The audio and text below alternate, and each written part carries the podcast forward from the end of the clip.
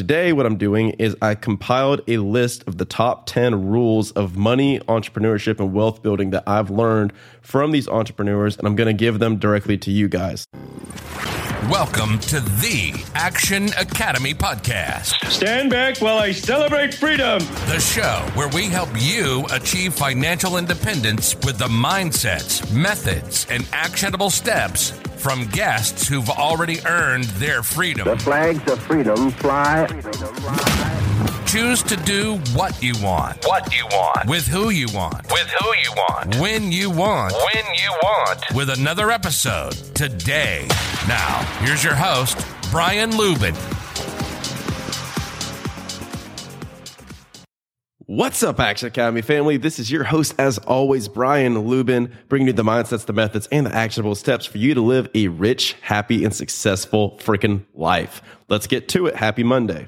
Speaking of life, there's been a lot of changes over here in Brian Luebben /Action Academy land, and I will give you guys a brief update here shortly. But first, I want to let you know why the heck you should stick with me for the next 10 to 12 minutes. There's a couple thousand new people listening to the sound of my voice right now, which is awesome. Welcome, guys. Welcome to the Action Academy. This is 5 days a week. Each and every day, I'm going to bring you guys tips and interviews with multi-millionaire entrepreneurs, normally up in the 8-figure to 9-figure mark. And if that's not interesting enough to earn the 5-star review and a follow, I sprinkle a couple billionaires in there as well, just for good measure. So since leaving my corporate job in March of last year, I have full-time been interviewing these guys 24/7, each and every day. This is all I do full-time is interview multimillionaire entrepreneurs and meet brand new ones that are awesome and that come into my world. I go into their world and a lot of them come on the show. So I have gotten access to a lot of information and a lot of new perspectives on money and wealth building that most people don't have. So today what I'm doing is I compiled a list of the top 10 rules of money, entrepreneurship, and wealth building that I've learned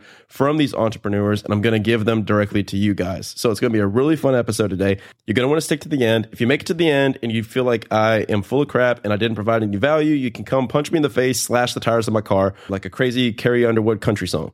That's okay with me. So that is enough about me. Let's get into the top 10 rules for playing the game of money and wealth building. And bonus rule, notice that I said the game, because that's all this is. It's just a giant game. And if you don't choose to play the game will play you. So recognize business, entrepreneurship, money for what it is, and have as much freaking fun with it as you can along the journey. So there's a little bonus tip. Let's get into tip number one.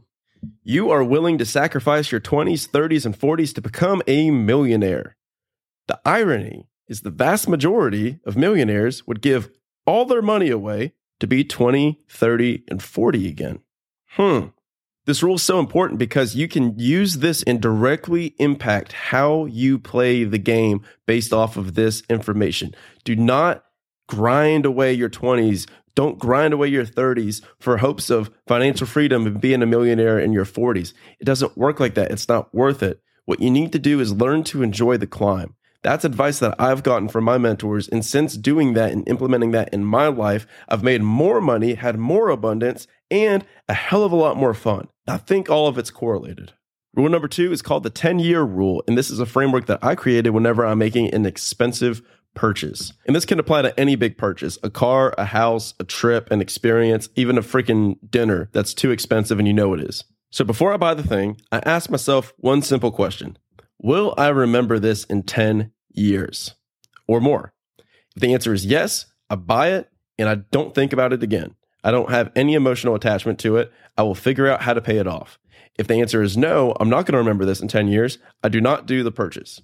So 9 times out of 10 with my travels, I was like, okay, cool. If I'm on my deathbed, if I'm 80, 90, 100 years old, and I'm thinking back on my life, will I remember this trip to Portugal or this trip to Singapore that I took that was too expensive, but super fun? The answer was yes. And then I asked that same question when I moved to Austin. I said, will this apartment that's over $2,000 a month, will I remember this time in this year in my life for the rest of my life? And I believe the answer will be yes. So I pull the trigger and I don't think about it. So that's called the 10-year rule. And you'll be surprised after implementing this how many things you begin to say no to because you're like, holy crap, I'm not going to remember this. I'm not going to remember this car in 10 years. I'm going to completely forget about it. So there's not even worth my money or my time to buy this thing. And on that same note, that takes us to rule number 3, which is the concept of money dials. Money dials is a concept coined by Ramit Sethi in his book, I Will Teach You to Be Rich. And while there are some parts of his book and some ideologies he has that I don't agree with, I really like his concept of money dials. So basically what he does is he takes all of his different spending and puts it into different buckets. So that could be housing, travel, leisure, convenience, food, entertainment, all these different buckets, right? And so that's how he adjusts his budget, is he goes and he asks the question, what 20% of these buckets bring me the most joy and fulfillment in my life? All right. So ask that question for you and spend lavishly in those buckets and then cut ruthlessly from every other bucket. So an example of this is some people, the car, like I just said, may actually be a bucket that really brings them a lot of value and a lot of joy. So if you want to buy the nice car, that's fine. Just know that you have to cut from all the other buckets in order to afford that in your budget. Does that make sense? So for example, my two buckets that I love spending lavishly on are food and travel. So I will get the nicest hotel. I will have the nicest apartment. I will have the nicest Airbnb, go to the nicest restaurants, have the best food. I love that. Like, that's where I spend my money. Everything else, ruthlessly cut out. Clothes, not spending money on. Cars, not spending money on. So action item is go conduct a money dial audit on your buckets and figure out what really brings you joy. And then pour all your money there and cut ruthlessly everywhere else. Rule number 4, environment matters. You can be successful anywhere, right? You can be successful anywhere, but it's a lot easier to be successful when you're in the right environments. And these are environments where people are doing what you want to do and where people are hanging out, moving and shaking, like the LAs, the Miamis, the New Yorks, the Austin, Texases, in my instance. That's why I moved here, because all the real estate guys, all the entrepreneurs, they're all down here and they're doing big things and they're rubbing elbows together. I'm not doing Zoom calls. I'm not doing phone calls. I'm not texting them. I'm literally with them at dinner, with them hanging out, and just being around these people raises your standards by default without even having any coaching or mentorship from them. Just being around it and actually in person makes such a massive difference. So my advice is I would go and move to those locations, move to the areas where the people are doing what you want to do. And I think it'd be more worth it to do the house hack, to do the crappy house in a nice area, just so you can have that exposure. Now, like I said, if you're in a crappy area, you can still be successful. Don't use that as an excuse. Just know that there are easier ways to play the game. And so that's why I moved to Austin. And speaking of playing games, that takes us to rule number 5, which is play compound games.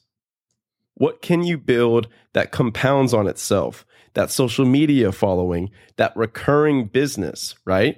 Recurring revenue will kill one-time revenue over and over and over again. That's why you have all these guys that come on this podcast that were wholesalers and flippers that got those big one-time paydays, you know, for $50,000, $100,000. They all wish that they would have gone back in time and kept at least a percentage of those properties that they flipped or wholesaled as rentals to get that recurring monthly cash flow. Same thing with the online course space. I thought that I was going to create the Action Academy online course. One time, done. High ticket.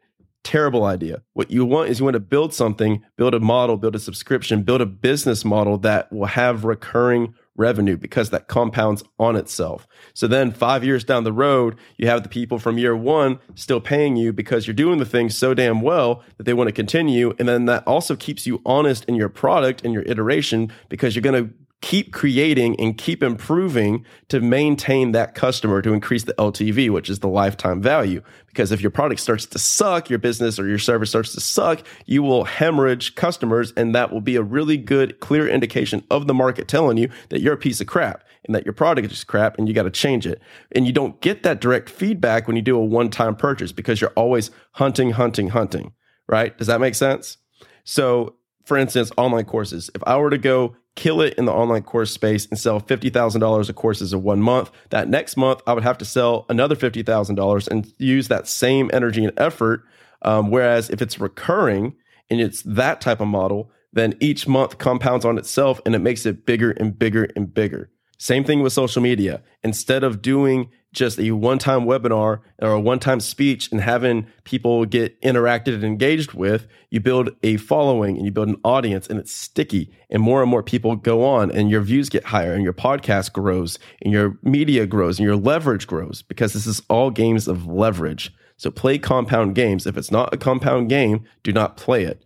Now, this is very difficult when you're in your W-2 or a corporate profession, because those games are all by default not compounding. So that's why you have to start your side project, start your side hustle. That's why this is so important, is playing the game this way.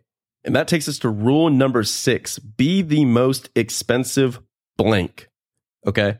Always be the most expensive. Never be moderately priced. Never play the price game, because if you play the price game with your business or your service or anything that you do, it's only a race to the bottom. Say that you have a grass cutting business, a lawn care business, and you charge $20 to mow the lawn, right? Then you have a competitor come in and they charge $19. And then you have to do $18 to be the low-cost provider again. And then they do $17 plus this additional service. And then eventually your margins completely disappear and you're fighting and you're racing all the way down to zero. So that is a finite game.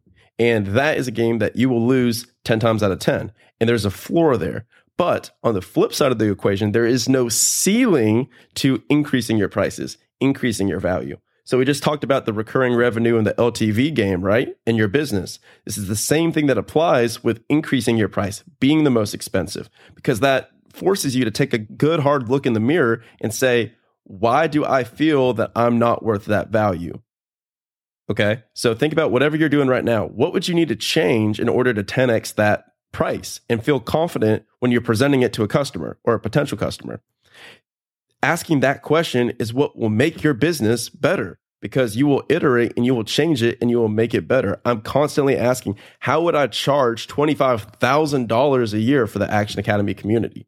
Like, how would I charge that and feel really confident and justified in it? And then that makes me make and change my business to that ideal, right? And then that's how you beat your competition by default. There is no competition, because most people don't even think about that. They just try to match what the market rate is for whatever this is. And this applies to hair salons. If you're cutting hair, if you're doing copywriting, anything, even in real estate, just be the best, be the most expensive, and keep increasing your value until you can claim that spot rightfully and sit on the freaking throne.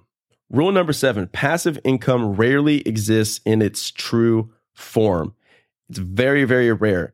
What we see are degrees of passivity from the skill level of the investor. Any real estate, any investments that you do, we talk about passive income all the time. But the people that have the true passive income are the ones that have the best automation and delegation systems, scales, and processes, right? Those are the ones that have the best passivity. So just know that there's never going to be a time where you're just laying on the couch doing nothing and money's rolling in, okay? There's going to be CapEx that comes up. There's going to be management, tenants that leave. You need to manage the property manager, all this type of stuff. So the better that you get at playing the game, the more that you increase your skills, the higher your passivity will become. But just know that it takes skill and it takes time and reps in the game to be able to be more passive. And when you get to true passivity is when you have managers and different people running businesses for you, like the David Osbornes of the world that are worth over $100 million, okay? And you have other CEOs, and maybe you're on the board of directors for your own company. That is true passivity. Being a LP, a limited partner in a real estate deal, is true passivity. Those are different games to play. Rule number 8, focus on your number one asset. Stop asking how to invest your first $10,000. Invest it in you. We just talked about degrees of passivity, and that directly relies on what? Your skill level. If you're making under $100,000 a year, you don't need to be asking, how can I save more money? You need to be asking, how can I generate more income? What skills do I need? What mindsets do I need? What environments do I need to place myself in order to increase my skill level and my income generation ability? Because that is what you have to do. You need to invest in you. And a good example of this, 2 examples actually, are one, we spend $30,000, $40,000, $50,000 on these 4-year college degrees with no really projected ROI on them, right? It's kind of insane when you think about it, right? So if you take that framework and then you take the next framework, which is investing it in the stock market or something like that. Say you have $10,000, you invest it in the stock market, and you just sit there and wait in the index funds S&P 500, and it's at 7% annual, and then maybe in 30, 40 years, you've got $1 million. Cool. But if you invested that $10,000 into community, courses, coaching, mastermind, and then that yielded you the ability to make $100,000, that's an instant 10x ROI on your investment. So what I think is the right move to do, and this is right up Alex Hormozi's lane, is spend all of your excess capital on acquiring more skills to be able to be more valuable to the market, increase your income generation to where you become such a lethal income generation machine that you have all this excess capital and all this excess cash that you don't know what to do with. And that's when you pour it into assets. Okay. Now, when you think about these people that are real estate investors and a lot of these guys that come on the show, they have this skill of real estate investing. All right. They've built businesses around real estate. So they're entrepreneurs that just happen to hang their hat on real estate. I hope you guys understand that, because they built the skills. They went to the masterminds. They hired the coaches. And now real estate is their main thing. It's a business. You have to remember that. This takes us to number 9. Hourly rate. How much is your time worth? Anything less than the dollar amount that you deem your time is worth, you need to delegate or automate it. My time is worth $500 an hour, if not more. So when it comes to moving, I'm going to pay somebody to move it. I'm going to pay somebody to assemble the furniture. I'm just not going to do it.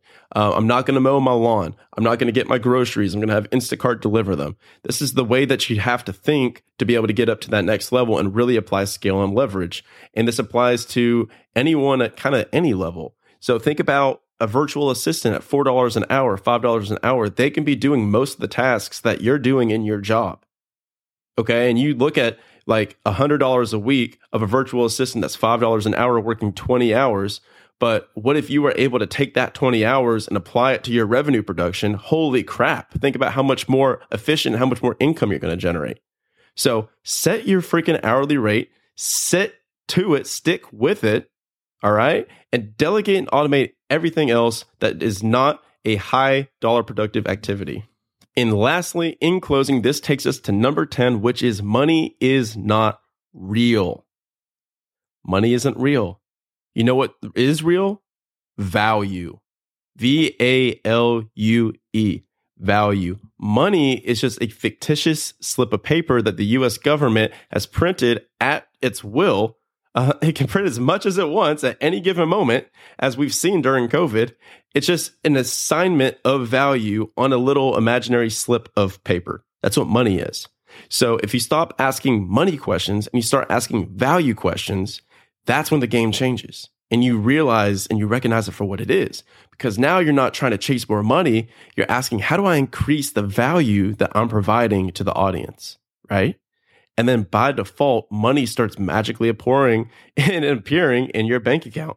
Guys, I promise you, apply this message. Stop asking, how do I make more money? Start asking, how do I increase my value to the market? If you want to grow followers on social media, stop asking, how do I grow followers? Say, how can I provide more value on my account so that people will by default want to follow me? It's a no-brainer, right? Ask that question and it will change your freaking life. Guys, I hope that you have stuck with me through all 10 of these rules. This is a little longer than normal for a solo show, but I wanted to get all of this out. If you are still with me, I can guarantee you 100% you will enjoy my newsletter. The Action Academy newsletter is where this is from. I just sent this out in an email last Thursday. It's a 5-minute read. This entire podcast was an email that got sent out. So if you don't already, go in the show description and click to join our weekly newsletter. It sends every Thursday around 10 a.m. Eastern time. Sometimes it's a little bit of a fluctuation. Sometimes it's Friday, but it's just one email per week and it's stuff like this. So I hope you guys enjoyed. If you're new, I hope I've earned your subscription. I've earned your follow and hopefully a 5-star rating and review. With that, I will talk to you tomorrow. Hey, real quick, if you're still listening to today's episode, I'm assuming you got value from it. So I need your help specifically.